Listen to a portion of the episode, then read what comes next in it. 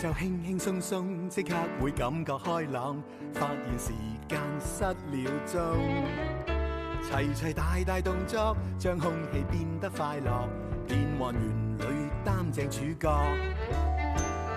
馬騮駁嘴隻雞近近視，隔離鄰舍樣樣有啲。出街搭 lift，天天相見，你好嗎鄰居？親切的臉。送出少少心意，你好嗎鄰居？你好嗎鄰居？有你這個鄰居，心中滿意。咩嚟㗎？呢個你有冇見過啊？劍球呢個係劍球嚟嘅咩？吓，睇下先吓，又真係有把劍仔嘅喎，但係都冇波嘅，個波唔知喺邊喎。誒，哦唔通呢個係？誒呃啊！哦我揾咗好耐啦，啊原來喺呢度啊！唔該。 O.K. 嚟攞兩把劍啦。係啊，O.K. 明明係劍球㗎啦，攞咗劍又唔見佢攞個波㗎 喎。攞埋啦。哦，好啊。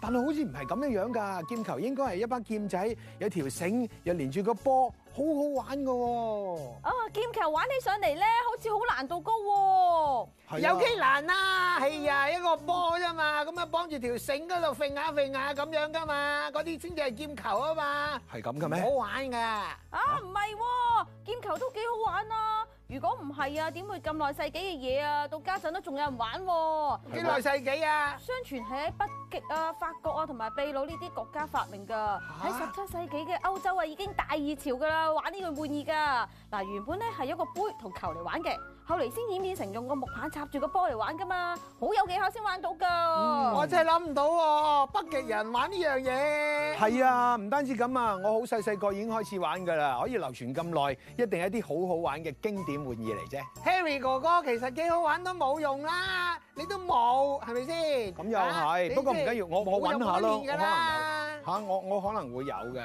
你唔使揾啊，唔使諗啊。誒，其實咧，我可以幫你啊。你點幫我啊？我都冇。嗱，你點樣練咧？其實咧都唔夠嗰啲劍球小子勁㗎啦。劍球小子，劍球小子啊！劍球小子連劍球都冇，邊度有劍球小子啊？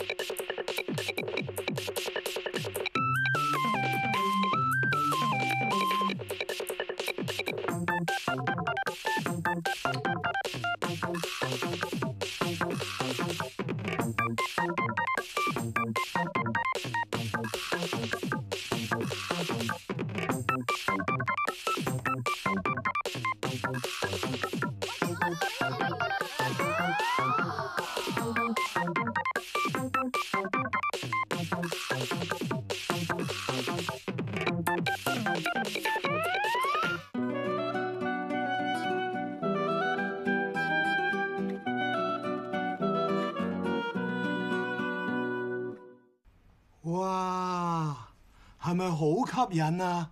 嚇、啊，劍球表演就簡直係精彩啦！但係咧，你望下，全部係藝術品嚟㗎。點解今日會請到劍球小子嚟咧？就有段故嘅。話說有一日咧，我就遊完早水啦，喺個街度行緊嘅時候，見到有個踩板仔咧，跟住就喺度玩緊劍球。我見到哇，咁吸引，咁精彩。如果請到佢上嚟小鄰居，咁就開心啦。竟然佢話俾我聽，佢唔嚟喎。點解啊？因為要請佢師傅，於是師傅就出馬啦。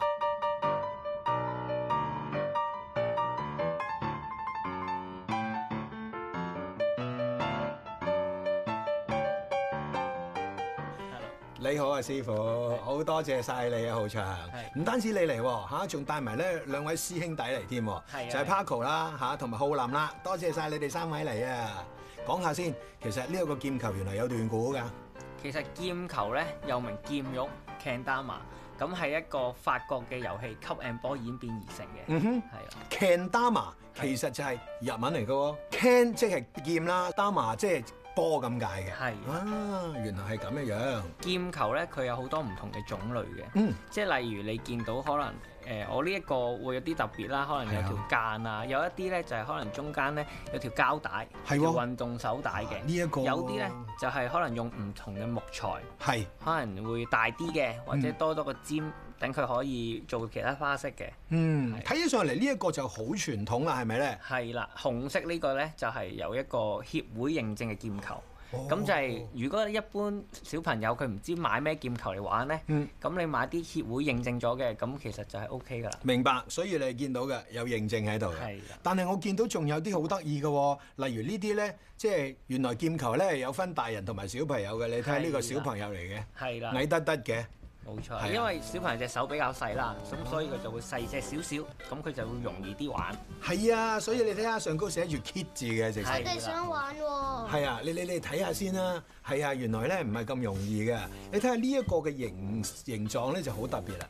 係呢一個呢，就係用紙做嘅，咁、哦就係呢，有陣時有啲小朋友可能連 kit 嗰個都攞唔起啦，係即係可能兩三歲佢都可以攞個用紙做嘅嚟玩。係喎，喂同呢埋個呢你拎得起喎。呢個咧係小朋友可以自己砌嘅，啊係即係你係因為佢原本係張紙嚟嘅啫嘛，啊佢可以自己接個劍球，再可以畫埋公仔上去。喂啊咁一陣間我哋再玩埋都一得陣間我哋去玩下喎呢個，啊一陣間一齊玩下係啊，咁咧就要問下 Paco 啊，咁誒你其實玩咗幾耐？我玩咗劍球大概兩年啦。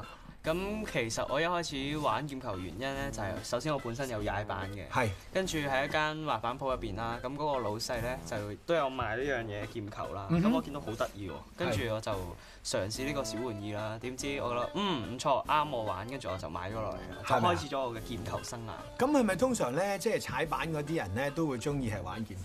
都係嘅，因為呢個運動咧都係好有挑戰性嘅。兩年以嚟其實你擁有幾多個劍球咧？誒廿個、三十個、四十個咁樣啦，咁多差啊？唔多㗎啦。係因為爛咗要買過啊，還是係你即係成日感覺啊覺得啊要買一個更好嘅咁樣㗎？誒爛咗都要買，誒見到好嘢都要買。係啊，咁啊要問下浩林啦，好似有比賽添㗎喎。係啊，咁其實有分一啲速度賽啦，同埋一啲 freestyle 嘅比賽咁樣嘅。我見到咧呢一個咧就好特別，即係你唔介意，啊我想講下咧呢一個好似咧玩到爛晒，但係你都攞出嚟擺咁樣，其呢度實爆咧晒。佢就唔係爛嘅，你覺得佢白色呢一個波似咩？好似蛋啊！係咪啊？係啦好似蛋，啊就係一都個哦係喎裂開咗嘅雞蛋啦。哦咁點解會有呢一樣嘢呢？就因為呢，其實呢個劍球呢係一個外國牌子，佢幫我整出嚟嘅劍球。哦哇，就係俾我去可能去比賽啊練習用嘅。係咁係點解我會揀雞蛋嚟作為呢個劍球嘅靈感呢？就因為我本身我係唔食得雞蛋嘅，哦係啊，係啦敏感敏感哦係啊啦。咁我就諗住將自己食唔到嘅嘢就做一個劍球咁，唔食得可可以攞嚟玩啦。係啊，係咪要花好多時間先可以好似你哋咁犀利？都係㗎。其實唔係所有嘢都要一朝一夕咯。其實我喺呢個運動入邊學到誒、一個招式，其實係要練好耐咯。譬如有一啲招式特定嘅招式係可能練一兩個月咁樣先可以練到一次咁樣，就其實可以練到我嘅毅力咯。太好啦，要練一兩個月先至做到一次，但係你都唔會放棄，係啊，係咪啊？就係、咁教到我咯。嗯，所以如果要有人哋都冇嘅成功嘅話咧，你就要可以即係、要俾自己要有人哋冇嗰種嘅毅力，同埋咧等咁多嘅時間落去，咁先至練到功啊！係啊。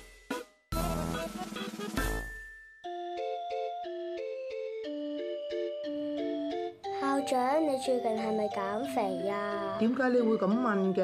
我覺得你瘦咗，同埋上次你同我哋食飯嗰陣時，你個碟裏邊都好似冇白飯喎。係啊，校長，你食咁少夠唔夠飽㗎？多謝你哋咁留意我啊！我夠飽嘅，只不過我年紀比你哋大，食量咧就冇你哋咁大啦。但係唔食飯都要注意飲食均衡㗎喎。好啊，多謝你哋提醒。你就好啦。我媽咪爹哋話：你唔中意食菜都要食。你上次碟裏邊啲餸都好似好好味喎，係咪喺學校飯堂度訂㗎？係啊，係咩餸啊？我下次都要訂。我好中意細蚊仔嗰份嘅直率，佢哋覺得我肥咗，毫不顧忌，單刀直入，一啲取笑嘅成分都冇，反而好似阿媽看管住我，背後有一份好親密嘅關係，有互信嘅基礎，呢種用愛心説誠實話嘅態度，就好似屋企人咁窩心。我哋大人要放下身段，學識欣賞細路仔嘅童言童語，先至可以幫助佢哋建立誠實無偽嘅人格啊！點樣玩啊？係各位同學，我哋一開始咧可以試下嗯上大名先嘅。係咁大名係邊個咧？呢、個就係大名，隔離嗰個就係小名，嗯下面就係中名。我哋就挑戰咗大名先嘅。係明係啦，咁大名就向上。即係大名就闊啲係啦嘅，大就容易啲嗰隻啲大名係嘅。啦好係。咁咁咧點樣揸㗎？其實應該係咪揸住個錘仔咁樣？誒，其實攞手指咧捉住個劍劍身就 O K 㗎啦。係咁樣樣跟住就垂直拉上嚟就 O K 啦。哇！試下先，你做唔做到啊？嗱，望住個波咯喎，係係啊啦，準備一二三，向上。嘿，哎啊得，喎，細佬試下先。係啦，哇，好犀利！八十日環遊世界喎，你嗰個。去，哎，我做到，做到，哎哎，我好好彩啊！呢一下。嗱，可以試係啊。下挑戰第二下。係第二下啦，波咧入邊咧係有個窿嘅，好玩。係，要入到呢個窿。哇！呢下已經係第二下啦。係啦，咁啊點咧？係有個巧妙嘅就好好係好你劍尖向上啦，劍尖向上啦 OK。好啦，我一陣間數三聲你就向上拉就得㗎啦。 OK，好啦，準備一、二、三，上，哎，做到啦！向上啦。原來做到嗰下咧，真係好開心噶喎。因為劍球咧，佢都係要不斷去訓練啦，係唔係撞嘅，係啊，所以咧就要花多啲時間去學習啦。咁會唔會咧？因為做呢樣嘢咧，可以練到我哋嘅耐性咧。會啊，其實可以訓練到小朋友嘅手眼協調啊、耐性同埋專注力嘅。嘿，哎呀，爭少少啫。唉，哥哥啊，我今日都帶咗一個劍球嚟啊！我就係有個劍同一個球。你先睇下先，呢啲就係劍嚟嘅，大家睇下。呢啲劍喎，都仲有咧，都呢係劍嚟嘅。啲劍咧，大家研究下先。咁呢個就唔係球嚟嘅，呢度呢誒，個呢個先係球啊！呢個係球，係嚇氣球啊！係啊，我有一樣嘢我唔識啫，係就係幫我吹氣球。哦，咁好容易啊！哦，啊，咁你嚟啊！唉，我嚟啦。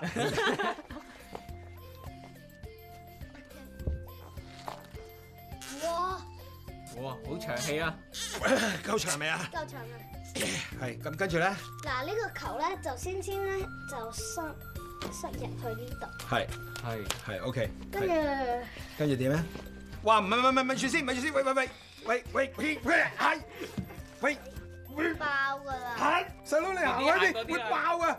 咦，出咗入入咗一支嘞喎，已經好似得喎。冇可，喂唔係啊嘛？爆嘅點解？誒，誒，有哎埋咯拉喎！咪住先，哦哇，真係冇爆到喎。喂，大家檢查先，睇下呢度先，望望下先。嚇，見唔見到啊？真 係哇哇！喂，有啲奇怪喎，呢一個梗係啦冇理由，唔係攞翻出嚟會唔會爆先？誒，我攞啊！好啊好啊好，誒細佬過嚟，你快啲過嚟睇下，你快啲過遮住先，嚟，遮住先。你你嗰邊攞，誒誒 喂，唉，唉嚇死！啊哇好驚啊！劍球咧又好神奇，但係呢個都幾神奇㗎喎。鐘敲響了，影相緊要，擺個靚 pose 以記住這一秒。翻屋企緊要，影相都緊要，擺個靚 pose 以記住笑一笑。呢個節目嘅名咧就叫做， Harry 哥哥啊好啊鄰居，跟住咧劍球好玩，傳開去，耶！我哋攞個劍球出嚟擺個 pose 啊，你睇，要嚟劍球，我數一二三一齊睇下上上唔上到啊，上大名啊，一、二、三，Go！耶！